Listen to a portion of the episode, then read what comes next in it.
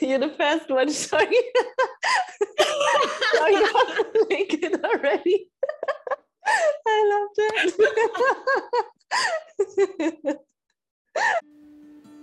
You're listening to Living Free, your podcast for a life full of freedom and magic. I'm your host, Tanja Hirsch, and I hope that every time you listen, you feel a little bit more inspired to follow your intuition and to create a life beyond your wildest dreams. Welcome back to the Living Free podcast, my loves. And I'm so excited to share another Soul Naked episode with you with my sister Katie Moore. And honestly, this has been the most touching, most empowering, most alive conversation I've had so far on the podcast. I mean, every interview is special on its own, but I never had so many full body chills. I stopped counting at some point. I had tears in my eyes. I was laughing from the bottom of my heart. I really felt so connected to her from the second the camera switched on. We've never spoken before. I just found her on Instagram and invited her to the podcast because I could feel the feminine embodiment even through the pictures and through the screen.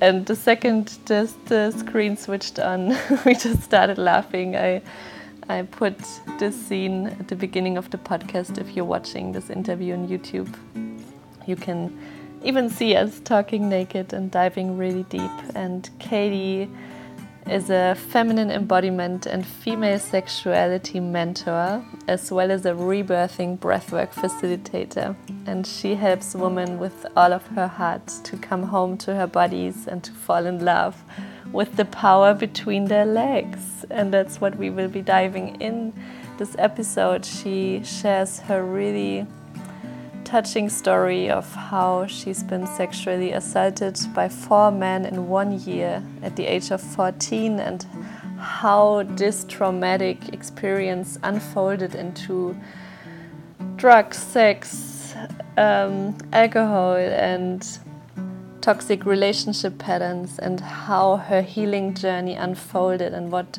brought her home to her body and to, to her own power. And she's really a living example that no matter what has happened to you in the past and no matter how intense your trauma was, and it doesn't mean that one trauma is bigger than the other, we all have our own experiences, but that you can always choose if you want to stay in these toxic patterns or if you take your power back and to say no more and to heal and to really take responsibility for what has happened to you and to choose a different path. And if you're ready to feel all the feels, grab a cup of coffee or tea or juice or whatever you like to drink and enjoy this episode. It's a really special one. And I'm honored that she will be guiding a two hour rebirthing breathwork ceremony in the Living Free Sister community on the 27th of March for our next Pleasure Sunday. So, this is free for everyone who's part of the Living Free Sister community, but you can also just join the Pleasure Sunday. I will link everything in the show notes. And if you've never heard about rebirthing breathwork, she talks a little bit about it in the uh, interview. But it's a very, very powerful healing modality that uses conscious connected breathing that will guide you into a state of deep relaxation and expanded consciousness. And honestly, I've had more psychedelic experiences by using breathwork than by any other drug or plant medicine like ayahuasca, mushrooms, San Pedro. I've tried it all, but nothing gave me these experiences that I had in during breathwork journeys. And yeah, this breath has a unique and natural feminine flow.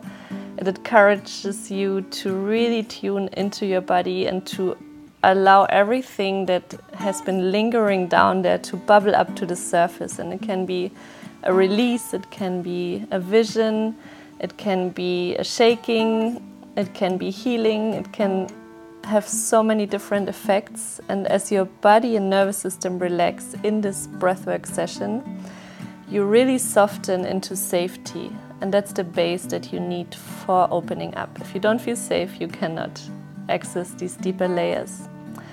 But because you are in this state, you are able to access unhealed wounds or trauma in the subconscious mind. And these wounds often manifest in, in the mental and physical body. And you can really explore and heal yourself like never before through this breath work. And I would never encourage you to do this on your own because you need a trauma specialized person who can hold the space for you. And Katie will be guiding us through the session, through meditation, through the breath work. And she also gives us seven days access to her. So if anything comes up after the session, she's there for you to, to support you, to guide you. And it's a really, really yeah, unique experience. If you want to join, you're very welcome to. And before we dive into the interview, I have an amazing announcement to make. Maybe you've seen it already if you follow me on Instagram. My first Moorea retreat called Wild Soul, it's an adventurous retreat, will be launched this week. So it's a magical journey to untame your adventurous soul.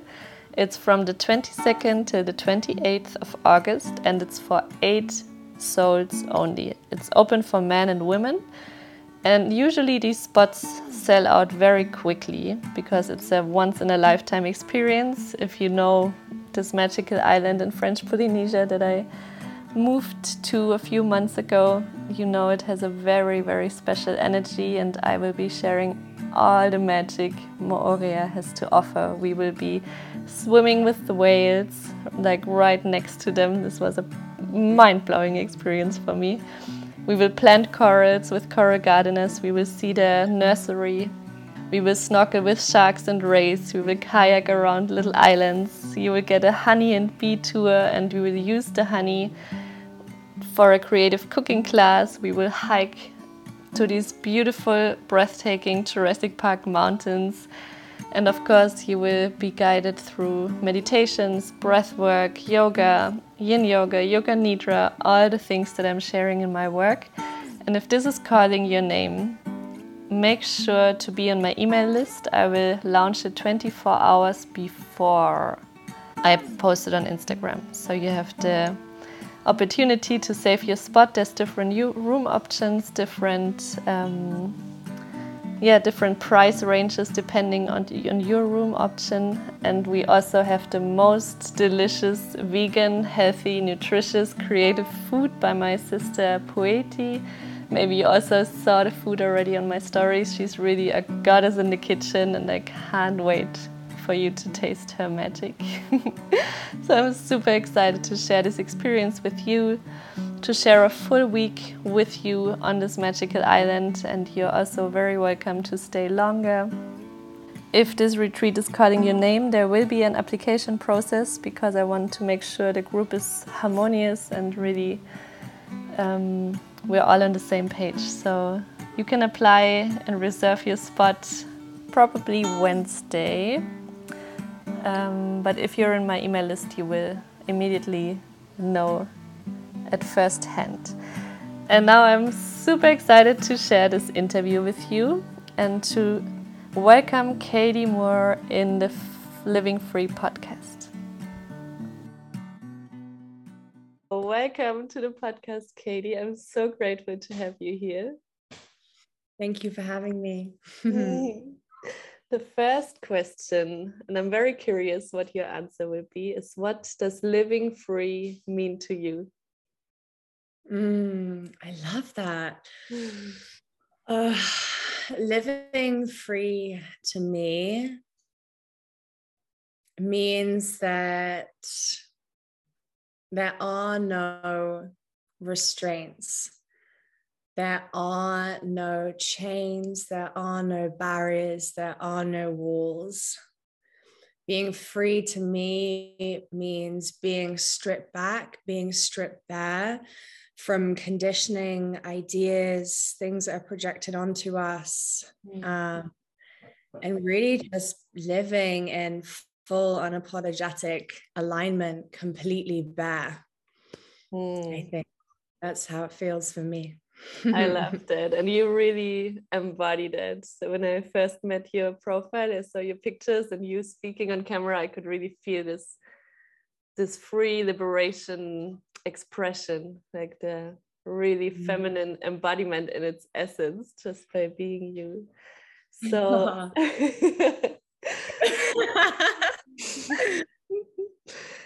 um, so I'm curious because now you are this embodied feminine woman in in her power. What is your mm-hmm. personal pleasure journey? What brought you to this essence, to your personal essence? Wow. Yeah, what a journey it's been. So, um, for me, my personal journey started when I was 14. I was sexually assaulted by my stepbrother and within a couple of weeks of that, I was then physically assaulted by my father. within six months, maybe just a little bit less, I was then sexually assaulted by two men at the same time. So I was put in positions where uh, I didn't know who was there or what was happening. And um, that for me, that trauma specifically has only really come to light in the last 18 months. It was so deeply buried um, within my subconscious because it just, I wasn't ready to to heal and to move through it and to really fully feel it right? You do have to feel it to heal it and i just wasn't ready. So i was 14 and my nervous system just went into overdrive. I was just sleeping probably about 20 hours a day. I didn't know how to cope. I didn't have the support. I didn't have the tools. I didn't have the knowledge. I didn't have the wisdom. I didn't have the understanding. And knowledge is truly power. And I didn't have that. So I just became completely disconnected from my body. I was riddled in shame and guilt. And the only way that I could cope in that moment was just to shut down. So that's what my body did. My nervous system just shut down and I went into freeze. Mm. So my mother, who um, I was with at times, so my mother and my father are separated. She left when I was one, and my father is an alcoholic narcissist who has a tendency to beat women and yeah and it's been such a wild journey to unravel the father wound and the relationship with the masculine, but also with my mother as well. There's definitely wounding there, which is so interesting because I feel as though listening to my story, it might feel as though or seem as though you know the relationship was damaged with the masculine, but actually if it's if it's you know wounded in one, it's going to be wounded in the other. And the answer is not to um, you know, if you're in your masculine, you can't just dance naked and be in your feminine. That's not how this works, right? You know, or if it's vice versa, setting strong boundaries or being really present and being really grounded, it's that's not how this works. It's about stripping everything back, right? Being bare, unlearning what we know, and then starting to build up from that. And that's how you start to get into your your natural essence and your polarity and your energetic flow so I was I was living with my mother, and um, she took me to the doctors and said, "I think she's on drugs," which ironically came later.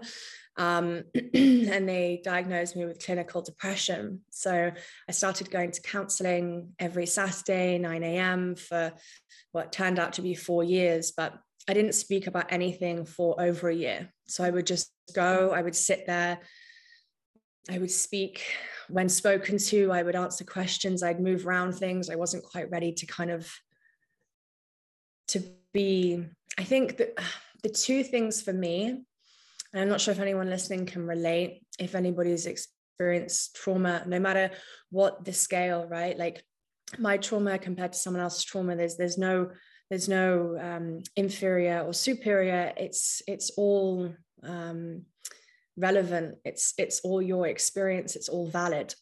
But for me it was this two things. If i said it aloud it was real. If i had said what had happened to me then it was real and i couldn't take it back. I couldn't live in denial. And the second was shame. I felt so much shame and so much guilt and you know how was this my fault? How could i turn back time? Was it because of what i was wearing? Was it because of what i was saying? Was it because i was you know, provocative, like all of these questions, all of these why should have, could have.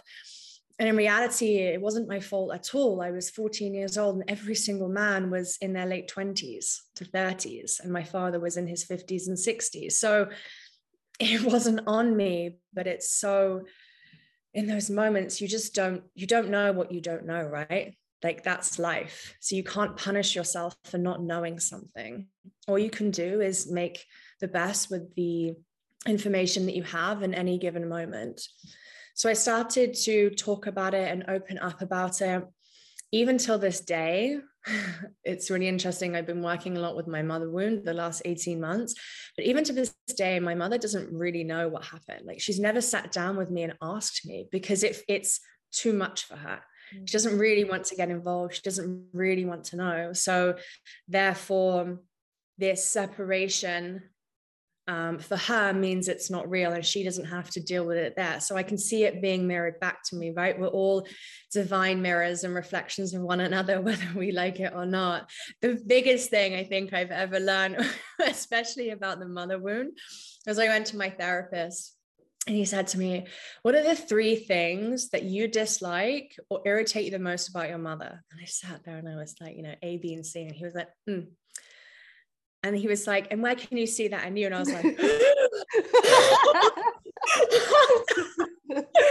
all my life we laugh and we joke and we, we go into, you know, we're products of our parents. We do everything that we can to not be our parents. But, you know, it's conditioning. And you just think, fuck, okay, okay. Right okay so it's my job now ancestrally it's, it's my job to to do the work. Okay cool. Now i've got it. Great. I loved it. Yeah so true. And um and yeah so um, i i was it was basically for me counseling like the therapy that i was getting was kind of just putting a band-aid on a bullet wound it wasn't actually getting to the core, the root of the problem. It was just like putting something surface layer on. And it was just, it just didn't work. So I therefore, you know, was creating coping mechanisms and habits with, you know, being really promiscuous and probably quite dangerous and putting myself at actually more risk and not caring, um, not having any boundaries, um, drinking a lot, drugs, really really toxic relationships but underneath all of that was just a really wounded little girl who wanted to be loved. Like when i first started doing my journey like properly going in it was just this immense sadness that i just wanted to be loved. That's all i wanted from people was to love me. But equally i was giving away my power because i was like love me love me make me whole mm. love me. And actually that's not how this works it mm-hmm. completely mm-hmm. comes from within you know like this is especially the safety i see this quite a lot at the moment in fact i saw something today on social media and it was talking about safety and the, the feminine feeling safe within the masculine and saying this man said um, the, the true testament of the, the man, the masculine who does the work, is how safe the feminine feels within his presence. And I thought to myself, mm, I can, I can kind of see how, yes, of course, somebody doing the work so that they're aware and you know that self-awareness is is key right and going to their depths. I go to my depths so i can meet you at yours. That's the, the real embodiment of the work that i do.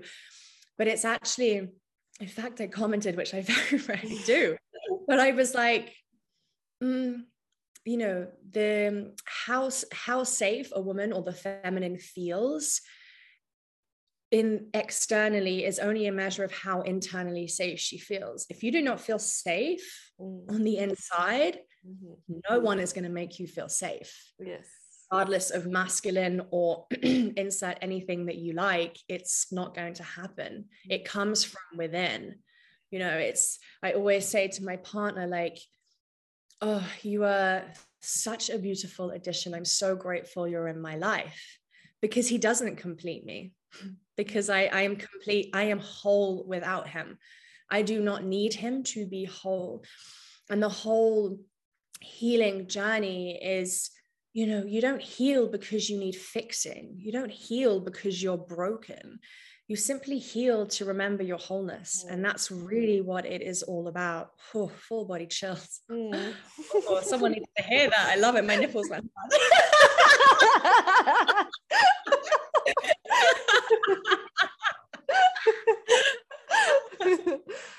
so true. I think yeah. it's our inner masculine, the, the sacred inner union that we need, that we have access to our inner masculine to hold ourselves in these feminine emotional storms. Mm-hmm. And only when we met ourselves there, then our partner or anyone outside of us can hold us too. It's a nice shoulder to lean on, but we've met ourselves there before. I totally yeah. agree. Mm. So, um, from in my journey, I was taken up until I was about 18, and I met, uh, I was a makeup artist at the time, and my partner was an actor I met on set, and it was very romantic, you know, it was very like love story fairy tale. Um, but he was in deeply within this world, and there's lots of drinking, there's lots of drugs, and that's kind of for me just escalated a lot and I take full responsibility for what I did. You know, I didn't have to take the first line of coke; that was totally on me. But he um, took me to this party. He knew that it was there because he wanted to do it, and he was doing it behind my back. So he introduced it to me in this way, so that um, I, he could then do it more, and it would be something that we would do together. Like I take self responsibility, but it was just up until that point, I didn't really actually take drugs. I, I just drank. That was kind of uh, my poison of choice, I guess, because in some way I felt as though I had control, even mm. though when you drink, you don't have any control. In that moment, I did, and and then when I started taking coke, I cocaine, I I thought I had control because it wasn't like a psychedelic or so. It was so crazy that this this kind of idea that I had around it and this need to control, which is even, you know, even more uh, telling about the situation. So we dated for a couple of years on and off, and he he just I was just a shell of a woman. Like he would say to me, "You have no friends, you have no family, nobody loves you." Um, you know, I wouldn't even go to the, the grocery store on my own because I had no confidence. Like I would not leave the house unless he was there. Mm. And I'm sat here today naked on the podcast. I wave my pleasure toys online quite freely. like, like I couldn't have been further from who I am. I was so disconnected. But it's um yeah, it's when I look back, it's it doesn't feel it doesn't feel like me. I don't even see parts of myself I don't see who I am now in that woman, but you know, the, the not giving up, the determination, the setting those boundaries, even though they were late, you know, or whatever. I see that part of me in her. But yeah, it feels feels very, very different. so I booked a one-way ticket and I went to America and I met a group of people out there and we just drove from New York to LA and it was this big like life changing moment for me. And it just felt really expansive. And it was so beautiful to be around all these people who like opened up my world so much more from the world that I had been living in. Because, like I said at the beginning, you don't know what you don't know. So if you do the same job, if you see the same people, if you do the nine to five and you go out in the same bars every every weekend, like that's your world. Mm-hmm and you don't know anything more but there is so much out there to be explored and to be enjoyed and to be embodied and it really opened me up but still i hadn't got to the roots of my problem so underneath everything there were all these underlying tendencies, habits that I was falling back on that were my crutch. And when I got back, my grandfather, who is the only man in my life uh, and the only constant, like masculine figure in my life, passed away really unexpectedly. And for me, it just completely shook my world. And I just went into self destruct like never before. Everything else had just it was sort of like I was living on this edge and like it, it was going to go. Like you know I was I was I was bound to fall at some point. Something was bound to give but it just it was only up until that moment where I just fell and everything was just magnified. The drink the sex the drugs the relationships the um, disordered eating I went from eating like comfort eating when I was like younger to then I was eating about 600 calories and going to the gym and burning 600 calories every day. Mm. Like it was this need to control. I couldn't control anything externally to me. And that was the only thing that I could control. So that's what I did. It got to a point where I just, I had had enough. I had nothing else. I had nothing, nothing left to give. And I tried to take my own life and I remember leading up to that point, Googling the tallest buildings in London or what happens if you drink bleach. And I was like playing with this idea of it. But it's, I was like, no, if I'm going to do it, I want to do it. This isn't like a cry for help. This isn't a publicity stunt. This is like, I'm, I'm done now. Done. And I remember my auntie called me and I spoke to her on the phone. And I just remember putting down the phone, being like, it's so weird. She has no idea that I just Googled the tallest building in London. Like it was just this, it was from the outside, I was the fun one, I was the bubbly one, I was the pretty one, I was the skinny one, I was the one all the guys wanted to date. You know, I used to like totter around this little London office in my in my um, pencil skirts and high heels. And, you know, on the outside, I, it was this fun loving woman, but on the inside, I was just so, I don't know, hurt, just deeply, deeply hurt. And um, it was a Friday afternoon, and I was at Notting Hill Tube Station in London, and I just was like, okay, this is it now. Like I'm done. Like I'm. This is today's the day. This is it. So I took one foot in front of the other as the train was coming, and I mean, it was just this the, the most surreal moment where some someone something i believe it was my angels literally like grabbed me and pulled me back and this train went straight past me and i was like Oof. i was like whoa okay chills again um, and uh, i like i looked around and i was like is am I am I here? Am am I alive? Like I didn't even know what had happened. And I looked around and everyone was just on their phones or reading a newspaper or talking. And I was just standing there. Um, someone saved me. And I don't know who. To this day, I I genuinely don't know who. And um I went home and my mother was coming up to London the next day and I thought I'm going to tell her. So she, I remember getting in the car with her, and she, we were going to go off to lunch together. And I said, mm, "Mom, I'm I'm partying quite a lot." She was like, "Yeah, I have noticed. Um, are you okay?" And I just I said, "Yeah, I'm taking coke."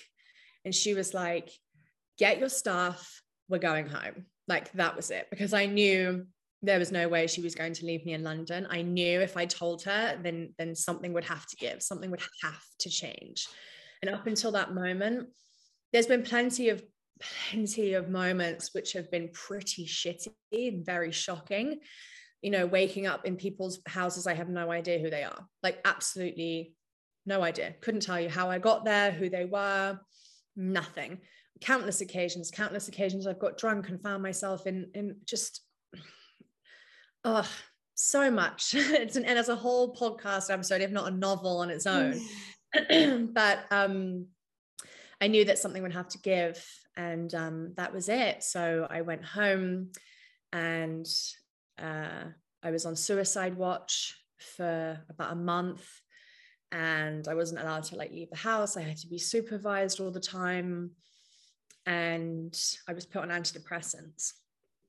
And for me, and I, I speak from a place of I, so not to project on other people's experiences. And I'm very much someone who is, I feel as though you need to do what's right for you. It's your sovereign right. If you if that's what works for you then you do that. If you don't then don't. I don't project my my thoughts my feelings onto other people because that's not my place to do. But for me i was on them actually for 4 years. Um i was just gray like it wasn't black and white it was just this numb sensation where i couldn't really hear music i couldn't taste food I couldn't really see colors properly. It was just this mundane, numb existence. I couldn't, I wasn't really happy, but I wasn't sad anymore, but I wasn't happy. So I didn't get anything. I didn't get any ebb or flow. And for me, I want to feel like I mm-hmm. spent most of my life numbing myself and disconnected from my body. So now I'm like, I want to feel it all like highest highs and the fucking shittiest lowest lows where you're crying on the bathroom floor. I still get those, right? Like years in, I still get those moments. And they will continue to come, but I would so rather have those highs and their lows to feel and to be human and to um, to live than just to exist for me so i went until I was about, I was on antidepressants until about 2017. So when I was about 23, I took over a property company in the Isle of Wight, which is a small little island off of the UK. I had no friends, I had no family, there was no connection there. It just felt like the right thing to do. Now I know it's intuition, right? Like I didn't know these things back then. I'm, I've always been really intuitive um, very psychic, always an old soul, you know, be always been told all of these things, but I never really pieced it all together. Mm-hmm. And I just followed. I followed this calling. So I went and I was still drinking a lot. I still had these tendencies. The biggest thing for me is loneliness. It's one of the big, the, my, one of my biggest fears in life not so much now because I love being with myself and I've created this unbelievable relationship with myself. But before is this loneliness. I remember just most of my life feeling lonely mm-hmm. and isolated and misunderstood and just I don't know. And then going off to an island separate from everything I've known was just kind of creating even more of that, which is almost a bit sadistic in a way, I guess, but it was all all divinely aligned and, and perfect. But um, I went there and I started dating someone in London. And I would go up on a Friday. I would see him about seven o'clock once he'd finished his work drinks. We'd go for dinner, we'd go for drinks, we'd have a laugh, we'd have sex. I'd wake up the next day and I'd leave at 9 a.m. If anyone is listening to this and doing this right now, stop. stop this very fucking moment because you deserve more. Yes. Yes. You are worthy of more. And in fact, if, if you identify more in the feminine, then you will never have enough. You will always want more. And that's okay. It's totally okay to want more, to desire more, more love, more pleasure, more ecstasy, more money, more abundance, more of everything you desire, you will always want more. And that's absolutely okay. Embody that. Live from that place of I can't get enough because there will never be enough. And actually, that's really freeing when you know that there isn't any limit. So you can just have it all. But what all is to you might be all is something very different to somebody else, right? Um, I digress. That was my little my little rant. You're worthy. my self-love my self-love rant. and um and yeah, I just remember I did this for about four months and I said to him, What are we doing? Like, where is this going? I wouldn't hear from him for like days at a time. Like he just wouldn't reply to me. He was not interested. I got the bare minimum. It was me doing everything, like chasing after these little breadcrumbs of love that he was giving me. And um, I just remember that it was a Saturday and I was in the shower and I just burst into tears and I was just like, fuck this. Mm-hmm. Like, I am done. I was so sick of his shit but I was even sicker of my own shit. I had finally hit rock bottom. And it's such a difficult and dark, uncomfortable, contracting space to be. But the most beautiful thing about rock bottom is that you can't go any lower. The mm. only way is up. So in that moment, I just decided I ended it with him. I started going to the gym. I stopped t- eating takeaways. I stopped drinking alcohol Monday to Friday. I didn't date anybody, which was like a really big thing for me. And um, because I'd never been on my own, I didn't know how to be on my own. I literally went from relationship to relationship, like con- consistently. I was, I never had time on my own because time on my own was lonely. It was time to think. It was time to feel. And I just couldn't, I couldn't cope with that. And then I met about six months later, I met somebody who I look back now and I have to laugh because I'm like, it was just the universe giving me the ultimate test, which I fucking failed at so badly. the God must have been looking down, being like, oh, honey, no, no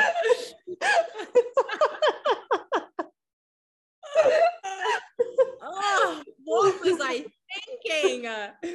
Oh, I... I met this guy and it was just pure lust. Like I never felt lust like this. It was just hot and steamy and inappropriate in all the right ways. And it was just oh yes but it was it was drinking and it was drug fuel like everything that i'd started to work my way through. Mm. and he was getting a divorce and oh god just insert all the red flags. Like honestly i thought it was a carnival. I was like running towards them. Like these red flags. No and i'm like yeah! It's a party like oh come on. Oh, honestly, honestly. yeah, that happened. So we went out to we went out to Amsterdam and like we just did loads of drugs and it was just the, the just the most everything I I had worked my way through was just there and I was just back there all again. And he turned around the morning that we were leaving and he just got up, picked a fight with me, and left. Like just left. Left me to pay the hotel bill, mm. didn't get turned off his phone. I went to the, t- I, went, I had to get my own taxi to the airport. I got to the airport, refused to talk to me. And I have a bat like an abandonment wound, which is is something that I have to work on a lot but this abandonment wound this this person just cut me off like it was oh like a dagger to the heart. And that was without self-awareness. So like to feel that was just almost unbearable. We got on the flight wouldn't speak to me got off the plane walked out at heathrow airport and i never saw him again. That was it. Just left. And i was like oh my goodness. What has just happened? This person was telling me he loved me 48 hours ago and has just left me. And it was just this this constant cycle where I still actually see it playing out in my life now, but in other areas, like with friendships um, and things like that. I've had people be really full on, really lovely, oh yeah, and then just leave. And it's it's like this um, the sensation of feeling relentless and it's very interesting because that's how I felt as a child. That's the way my mother felt. She was always like this constant all and then nothing. You know, I love you, I love you, love you. Oh no, nothing. I'm not here anymore. So it's so interesting when I look back now with perspective to be like, oh my goodness, look how it's played out all my life. Mm-hmm. And it will keep, if you can think of a, a, situation for anybody who's listening, if you can think of a situation that keeps happening to you, it's for a reason. There's no mistakes in the cosmos. If you have something that keeps happening in relationships and friendships and work and in, in insert anything that keeps happening, you're like, I don't understand why. Sit with it look at it, feel it. You know, I always like going into your body. That's the biggest work that I do is working on a somatic level. Um, yeah, and I just remember crying on the bathroom floor. Like I didn't, I couldn't feel like I, I didn't feel like I could breathe. I was so hurt by this. And I went back to the Isle of Wight again god having a little cosmic joke um bought me my bought me this this person into my life um within like two weeks and i just couldn't believe it that there was this this this man this masculine figure in my life who was the opposite of everything that i'd ever known of everything that i'd ever desired or or been with. And he was soft and he was kind and he was caring and he was a world champion athlete so he didn't drink. So i went teetotal for a while. Like it was it was so interesting to see the polarity within like weeks of each other. And i was off. I after that incident in amsterdam i i was like i actually can't do this. Like i really really can't put myself out there anymore because it just hurts too much. It hurts. It, it just oh the pain. It was just yeah wild. But again it i hadn't i hadn't healed. I hadn't healed, I hadn't done the work. I was, yeah, cool. I was going to the gym. Yeah, I was drinking less in between parts, you know, but I hadn't healed. I hadn't talked about my trauma. I hadn't gone into my body. I hadn't, hadn't done anything. I, I was still disconnected. So no wonder these things would keep playing out. And then I went from, you know, classic polarity. I went from drinking and drugs to teetotal, to binge eating to eating hardly anything. Well, for me, with the disordered eating, something that comes up more often is I don't eat anything all day and then I binge eat at dinner. Um, and interestingly, I, I wasn't aware that that actually was a real, um, like, thing. I just thought that that was normal because I wasn't overweight and I wasn't underweight. So therefore, how could I have a, a, disordered eating? But then when I started to do the work, that started to come up the relationship with food and uh, the relationship with food and money for me is linked, which is so fascinating. I mean, everything is linked. If if you look at your life, you know, your sexuality, your business, your relationships, everything is interconnected. They're not separate. We like to put make them separate because it feels like it's easier maybe.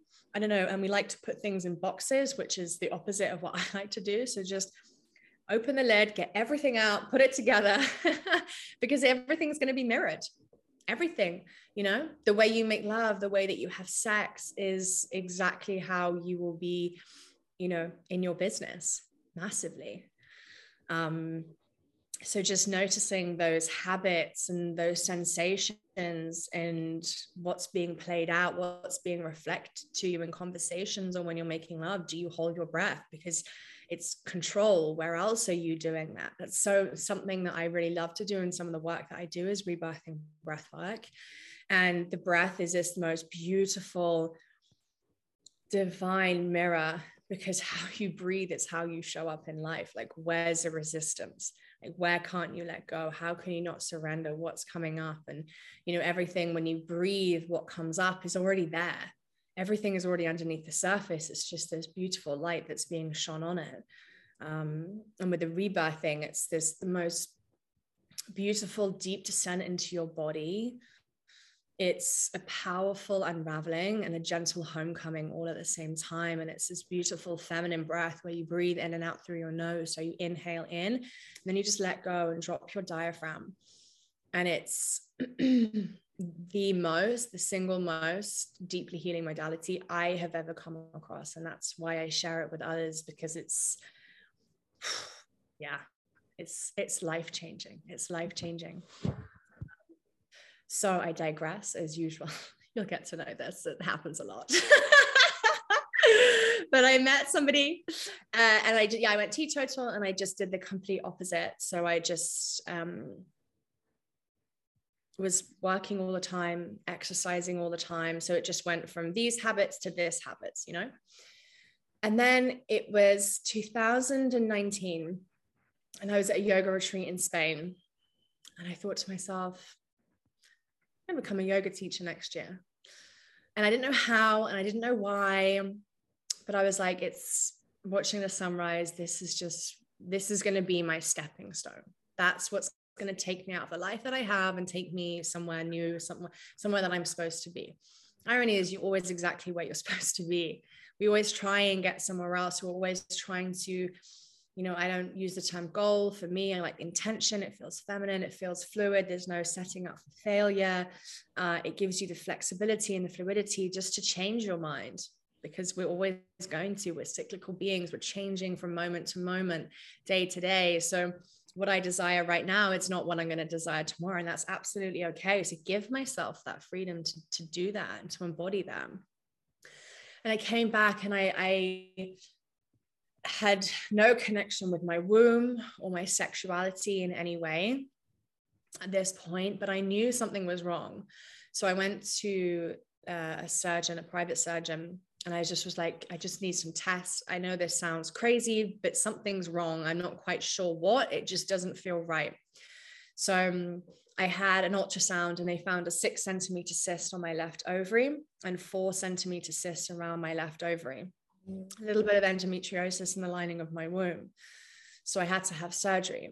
And at the time, I was 20, 26 and they said to me you're going to struggle to conceive. Mm. you're going fertility is going to be an issue for you. That's just something that you should be aware of because you're in a long-term relationship. And in that moment i was like fuck. Because i knew i knew i was destined for more. Mm. the relationship I, I needed more. I wanted more. He wasn't enough for me. And that that might to some sound awful but I'm happy in saying that because I'm in a relationship now where he's incredible and, and I'm so glad I didn't settle. And I, I you know, from the outside, I, I was successful. I had it all. I had the money, I had the career, I had the house, the dog, the car, the man, I had everything. But I was like, this isn't me. I'm, I'm destined for more. And it's terrifying. It's terrifying, especially when nothing's actually wrong you know we tend to look for reasons not to be with someone. The fact that you're looking for a reason is the problem.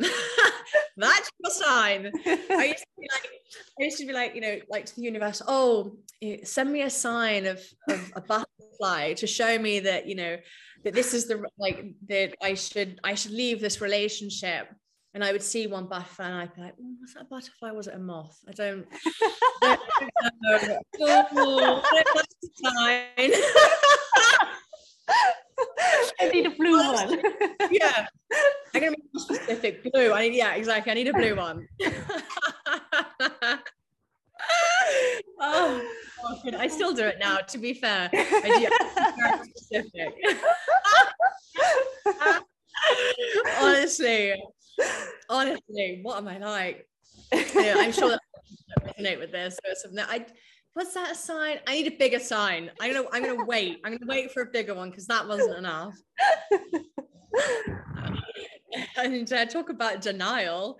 Um, so yeah, I got in the car and he hugged me and I just burst into tears and I just knew like this is it. Like this is the end. And I we went our separate ways. I then started to come back. To, I'm I live in Brighton in the UK, and uh, I started to spend a bit more time here.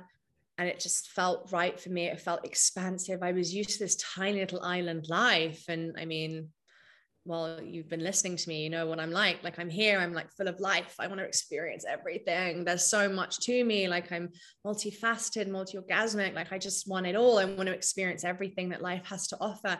I'm a Taurus, Sun, Scorpio rising. I'm here for all of the earthly pleasures. Like I am here. I'm ready. Legs open, heart open. I'm ready to receive. and um, yeah, I met I uh, about five, four months in uh, to being here, my, I went to a yoga class on a Friday morning, and my partner put his yoga mat next down, down to mine, and he wild on it, and I was patty. what can I say? And I uh, love back then. love a flexible man, and uh, and that was it. We met and we, we were friends first because he was going back to LA and I was going off to Spain and you know it was just this interesting time but we just became we were best friends first and that's that's how it happened and he's been such an important part of my journey because I've never met anybody who a is as kind or as soft or as loving as he is mm. and I am the woman I am because he is the man that I am because he allows me to unravel he allows me to fall apart he holds me he loves me unconditionally. To love without condition. Like how many how many things can you say that about? Like how many things do you love without condition? How many people do you love without condition? You know, and I feel that there's nothing I could do or say that would make him think less of me or, or judge me. And all of my life I felt that I've I've I've been loved conditionally by everyone, family, friends, relationships and it was the first time that I truly felt that. And he loves me on the days that I find it hard to love myself. Mm. And I feel like that's what's so important um, in, in a relationship is being a team. Like he's my teammate, you know, and yeah, I mean, he puts up with me I mean, self pleasuring in the afternoon. I've got crystal ones being delivered. I've got black obsidian butt plugs. I'm like, oh, let's try like position of the week. And I'm going to put it out to my audience, but it has to be tried and tested. He's like, okay. he just goes along with it. He's just like, okay. And like nothing surprises him anymore. And that's what I love because I don't have to hide parts of myself. I don't have to be anybody different. I I am me unapologetically. And I would be anyway, but it just helps on the moments when you have those little those little moments of doubt or you know little wounds come up to raise their head or you know your self-saboteur and i said to him the other day i was like just tell me i've got this he was like babe you've got this. And I was like, yeah, I can do this. Yes, I do. And it's not that I need him to tell me that. It's just that having that support and being able to receive for me, to be open, to be able to open up and receive his love and the way in which he holds me has been so healing, but so difficult. Like being in a relationship, there is nothing that is going to fast track you into healing than being in a relationship or dating. Fuck me. That is an expressway to deep trauma healing. If you have an abandonment wound, father wound, mother wound, entanglement, trauma, anything, insert anything that you like, it is going to come up the moment you start dating, attachments, everything. And that's why there's so much, that's why they're so fucking hard. That is why they are worth it. That is why going on these journeys is, is so worth it. And if maybe you're not ready right now to go on that journey, maybe the time is to focus on yourself. There is still so much healing to be doing there. A lot of the work that I do is with self pleasure and coming home to your body. A lot of the work I actually do, in fact, almost all of the work I do is actually just you as an individual. it's unraveling, undressing, coming home. It's, you know, the connection to your body, the connection to your womb, to your yoni, to your pleasure. That is all the work that I do because that's where it starts. You know, if you, if you are unable to feel pleasure or experience pleasure on your own, how are you going to expect other people to do that for you? So, how can we expect him or her to pleasure us if we don't even know what we like ourselves? if we haven't explored our bodies, if we haven't regulated our own nervous systems. I used to think that having a regulated nervous system was BS. I just thought there's nothing sexy about that. Like a nervous system, no. Dripping wet, multiple orgasms, squirting, I'm here for like regulating nervous system? No i'm good thanks. Like you can keep that hand i want a fast track like i'm good.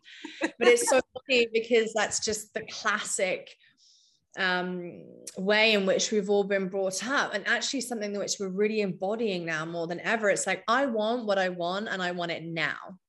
In fact i probably want it yesterday and it's actually starting to slow things down. You can't feel things if you are jacked. If your nervous system is jacked, which mine has been most of my life, you are unable to feel anything.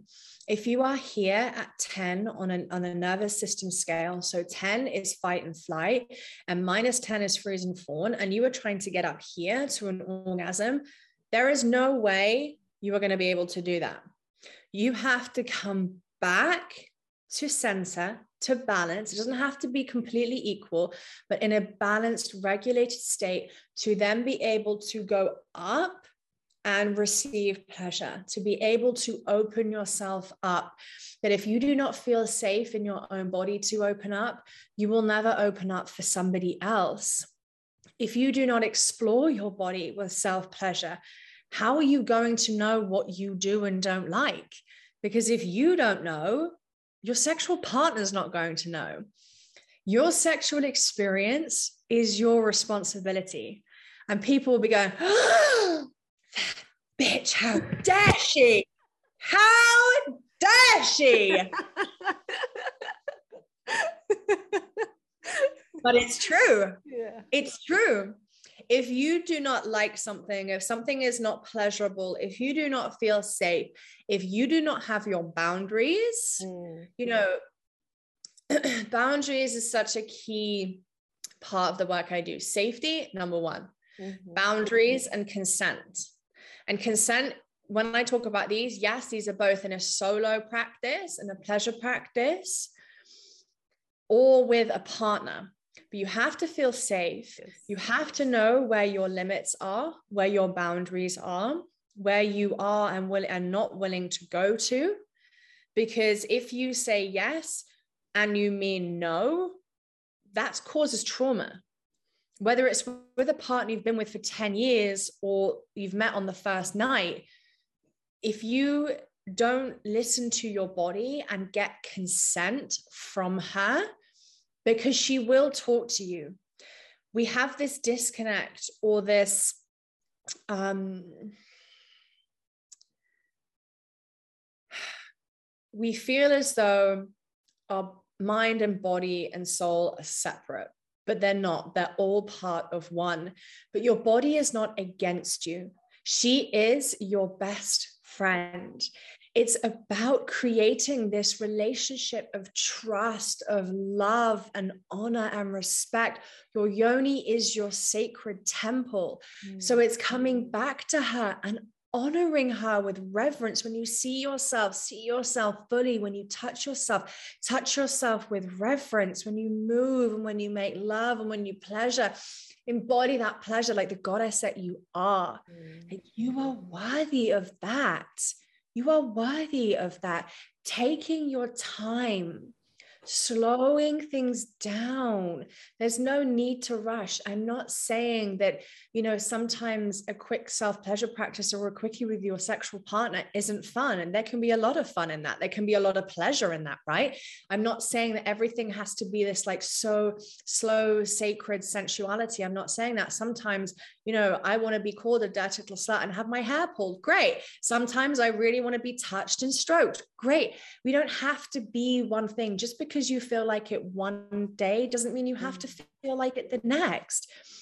Really, for me, it's about meeting yourself where you are, not yesterday, not when you were 18, not where you want to be, but where are you now? And starting to create that relationship with your body so that you know, you know oh i'm feeling a little bit out of regular like i'm not i'm deregulated. I'm not feeling quite like myself. So i'm just going to need some time to really soften into it. For example i said to my partner a couple of months ago now i said to him i feel as though i initiate a lot of the um the sex or you know the sexual experiences that we have. I would really like it. Communication by the way number one is absolutely key so, learning to speak your truth, learning your boundaries, feeling safe, it all comes in with a communication. And I said to him, I feel as though I initiate quite a lot of the sexual experiences. And he said, I understand what you're saying. Thank you for telling me. I really appreciated it. Noted. Great. That's all it has to be. It doesn't have to be this huge thing. It doesn't have to be he said, she said. It doesn't have to be this, you don't, you don't do this, I don't do that. It doesn't have to be any of that. It can be really cool, really calm. I always find having conversations, doesn't have to always be in the bedroom. It can actually be out when you're in a really neutral place, like going for a walk or something like that, where you're outside of your home, especially if you have it together, um, and kind of taking out the charge from it. And so it's really, it's just really nice and really neutral. Um, and I was like, noted. I, he was like, okay. I was like, great, cool. Then the next day, he called me into the bedroom. He's like, Oh, can you help me change the sheets in the bedroom? I was like, Yeah, yeah, sure, no worries. So I went in and he had put candles everywhere. Like the entire room was full of candles. There were my um, crystal wands all over the bed, there were petals. It was just, oh, it was like this beautiful sex dungeon. like, it was just oh, it was oh goodness. Even now, I'm like yes. Um, honestly, she's like she's purring.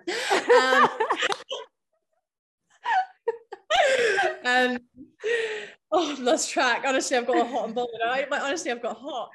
Um, he's cooled down.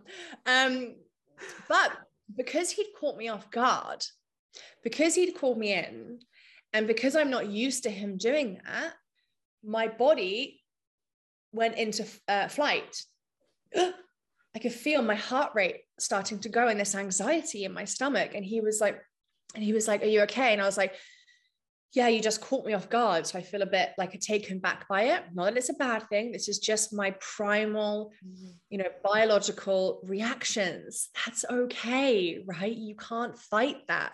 Mm-hmm.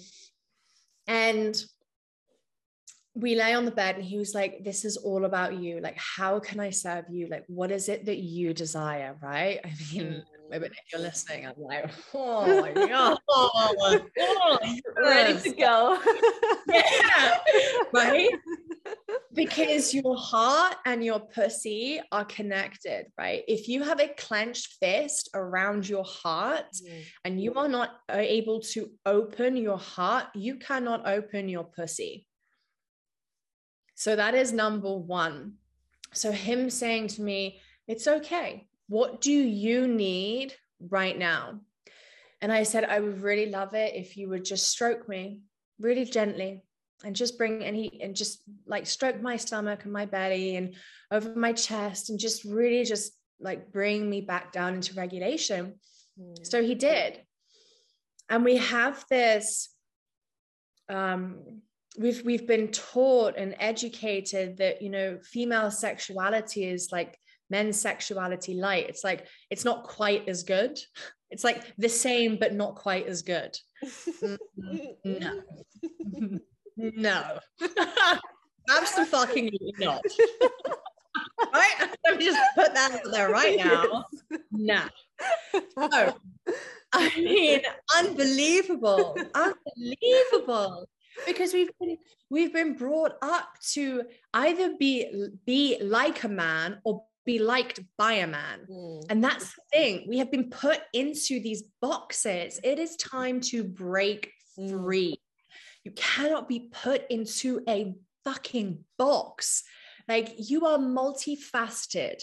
Mm. You have so many fe- like flavors of the feminine it's not even possible i don't feel to even know all of them like she just is ever changing ever evolving what you desire like what you um are open to exploring like your sexual experiences like it's it's going to forever change what i liked six months ago is is not necessarily what I like now. So giving yourself that space and that freedom to explore fully, you know, without any shame.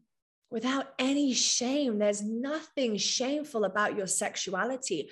Your sexual energy is life force energy. It is the same energy that spins the planets and moves the ocean's tides. So take that power and run with it.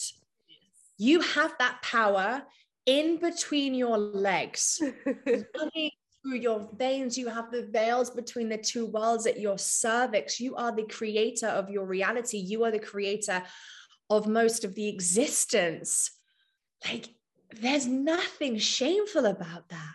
Mm. There's nothing but power to be embodied how can you live from that space and i literally softened into this safety that i've never experienced before because i felt seen because i felt heard because i felt honored because i wasn't being rushed mm-hmm. because my boundaries were being listened to and i listened to my body mm-hmm. i could have just done it you know but the thing is, is like with an awakened pussy, right? And when I mean awaken, it's about t- being turned in and turned on. That's what I mean by an awakened pussy. And she takes no shit. She will not use lube to cover up her nose. She will not accept inferior lovers or inferior cocks. She will not put up with people crossing her boundaries. Like, this is just not what we're here for. Right? yeah. Amen. oh, so true. Oh my God. Right. Yeah. And it's, it's, about giving yourself permission to say no. Mm. No, mm. I'm not ready. How many times, realistically, because I know I've done this countless times, how many times have you said yes mm. to having something inserted in your pussy, whether it be a yoni egg, a tampon, a moon cup, you know, having penetrative sex, a dildo, a glass wand? How many times have you inserted something into your body and not actually been ready. You haven't had that full body fuck yes. Because A, that is the only way I want to live my life is with a full body fuck mm. yes. And if it's not a full body fuck yes, it's a hell no. It's not mm. fucking happening. And that's okay because it doesn't mean just because it's not a yes right this moment doesn't mean it's not going to be a yes, but give yourself that permission, give yourself that time. It takes men around three to five minutes to be fully aroused and be ready for penetrative sex and almost to have an orgasm. For women, it takes 30 to 40 minutes. So you are not going to be ready the same time as your partner, your sexual partner is going to be. And that's okay how many times I've done I've done something because I thought, oh God, I've been here 10 minutes. Like he's going to be waiting for me. Good, let him wait. What a fucking honor it is. yes. Thank you very much. Right. And because I I've created this bound these boundaries and this consent and this relationship to my body, I am able to go so much deeper. Like that, that um, experience that particular sexual experience, I had like full body multiple orgasms during that experience. Like I was there because everything was in alignment because I waited and I trusted and my partner was there. I respected myself and my partner was respecting me. If your sexual partner is not respecting you, mm. then walk the fuck out the door. Yes. Right right there's no need for some like you don't have to be doing anything for anybody other than yourself so it's just creating creating that relationship um more than anything. And i feel as though on, on my journey for me i was always like oh i can only have one orgasm. Nope. Huh? Ah. are you okay hon? What? The biggest lie ever told that women can't trust their bodies. That is the biggest lie we have ever been told as a woman is that we are unable to trust our bodies. So now when i have when i go to be intimate with my partner in any way i have an orgasm as in um you know orally or whatever it is i have an orgasm before we have penetrative sex. Every time. Because then it's it's um it's so healing on so many levels. It's taking that time. It's the boundaries. It's consent. It's the trust. It's the honor. It's the intimacy. It's that then my body is fully ready. Like she is ready to be entered mm. properly and fully and surrendered and like yes. And then it will take me time maybe not some days more than others but it will take me time then to have an orgasm but it's not up for my sexual experiences on me his sexual experiences on him you know if he can't wait then he can't wait then he can finish me after like you know it doesn't stop just because he has an orgasm or she has an orgasm um so yeah there's just so much to be unlearned to be learned if that makes sense. Totally. oh my God. Katie, first of all, thank you so much for sharing. I stopped counting how many times I had goosebumps and I really felt you. This is such a powerful story and everything you just shared is so valuable and I I felt you so many times because now I'm in the first relationship ever where I feel like my sexual lioness can be explored and can express herself because before I've either not feel uh, I never felt safe in the relationship or there was no polarity. And this time I really feel like like you said I feel seen I feel heard I feel mm-hmm. nourished I feel loved I feel respected appreciated. And this is really the key. Through the heart the yoni opens up to so much more pleasure. I experience orgasms I didn't even know were possible. Like yeah. last week we had a really really beautiful lovemaking and i'm not kidding. I had an orgasm for four or five songs straight.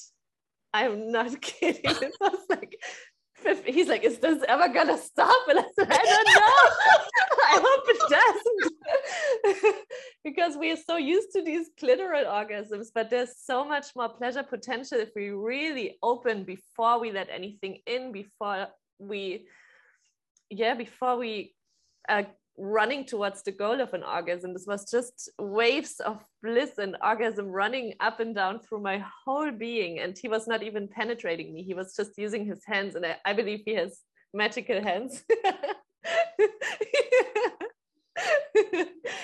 So i would like to dive um, with you a little bit deeper on how imagine you're the katie six years ago that already had a lot of sex but didn't honor her womb. How can you for those who are listening and they don't have this connection yet and they maybe just do the vibrator session three minutes before going to bed how can you start exploring your womb space your yoni your different pleasure portals to open your body up for more pleasure? How can you make this ritual of self-pleasure more sacred? Mm. well that's exactly it right? Like I don't use the term masturbation because for me, that's what I used to do when I used to use a vibrator and watch a lot of porn. I used to masturbate for me. Whereas for me, this is more eh, self pleasure, is more of a, a, journey, it's more of an experience, it is more of a ritual. When I go into self pleasure, and when I invite everybody to, to do, is to take away the expectation or the intention of having an orgasm. Mm-hmm. So completely just take that out of the picture, right? Because we all know that we can have one. So it's not that you can't have one. But what about taking yourself on a journey? What about seducing yourself? I love to touch my own body. Like even now, I'm doing it and I'm getting turned off, like just by touching my own body and learning these different like pleasure pathways. And if you're using a vibrator, it means that your pleasure pathways are just um, what's the word I'm looking for? They are wired in one particular place. So you know exactly where to touch and how to touch and how long for with this really strong, um, you know, vibration.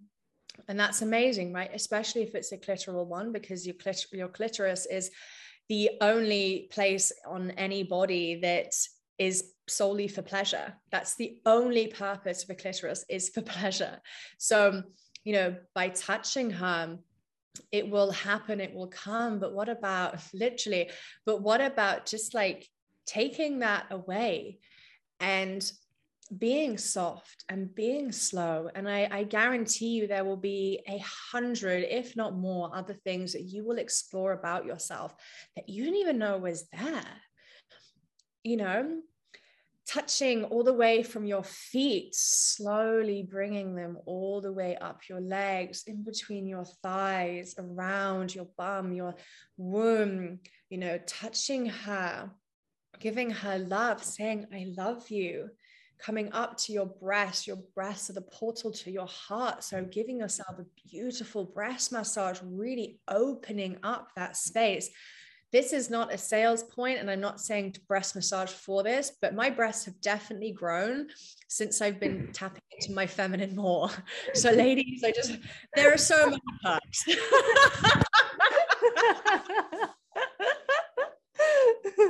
yes. I can't say it's going to work for everyone, but I've definitely noticed that because my heart is now more open, my breasts are definitely bigger because I'm I'm opening that space and that blood flow and everything and moving it around, coming up into your scalp and rubbing your hair like oh yes and coming down.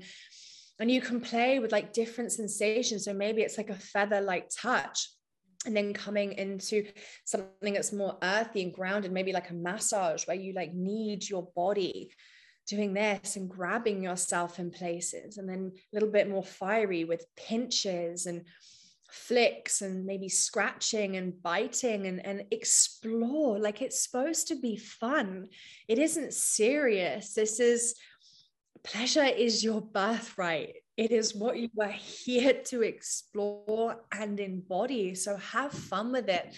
Take away the the the notions and the ideas and everything that you've ever been told about it and actually just find what you like.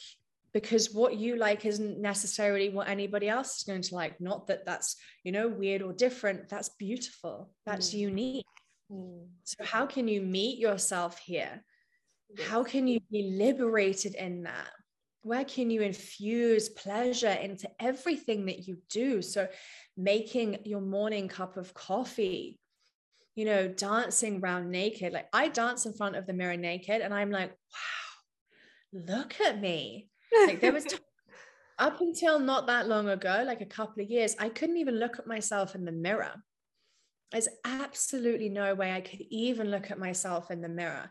So, if that is you now, I promise you, go slowly, listen to your body, and have fun with it.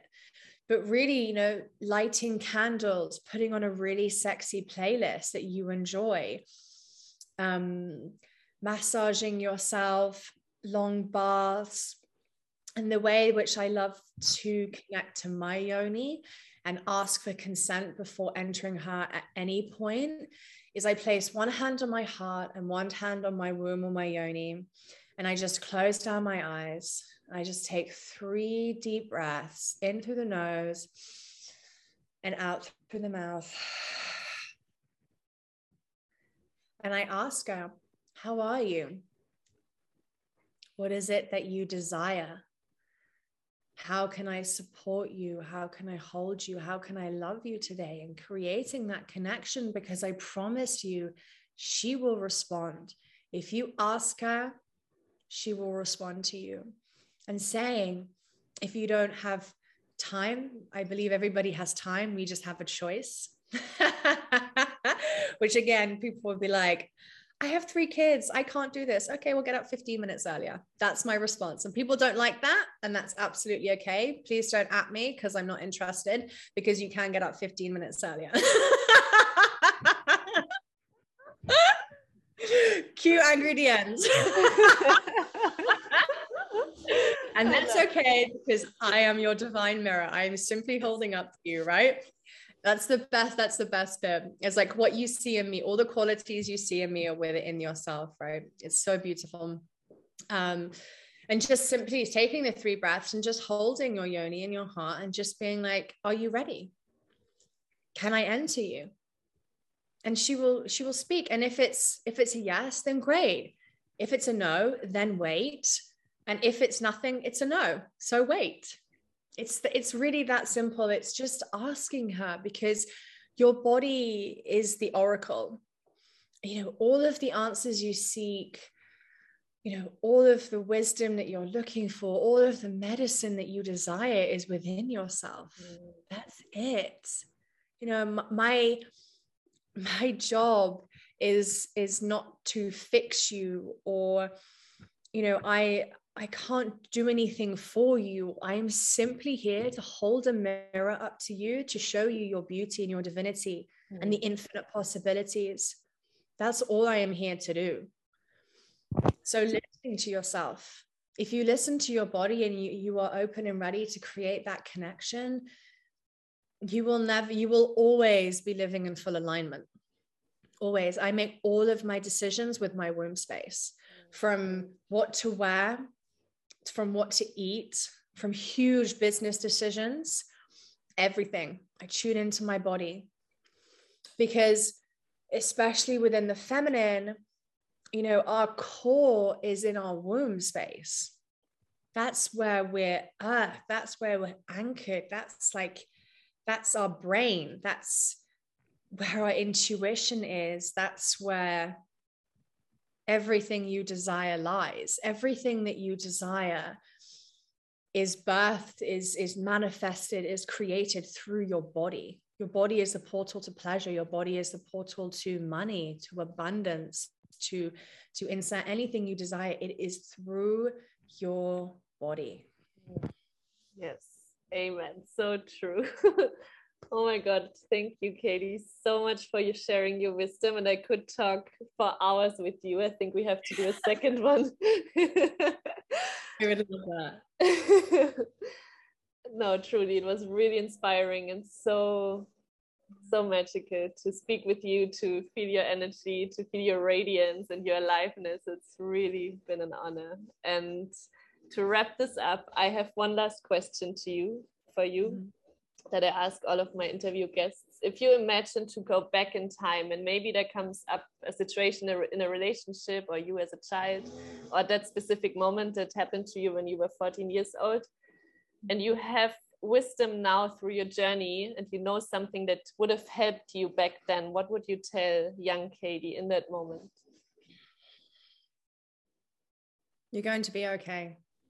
Hmm. You are going to be okay you are divinely guided and supported, and you are so loved. Yeah. Everything that you need is within you.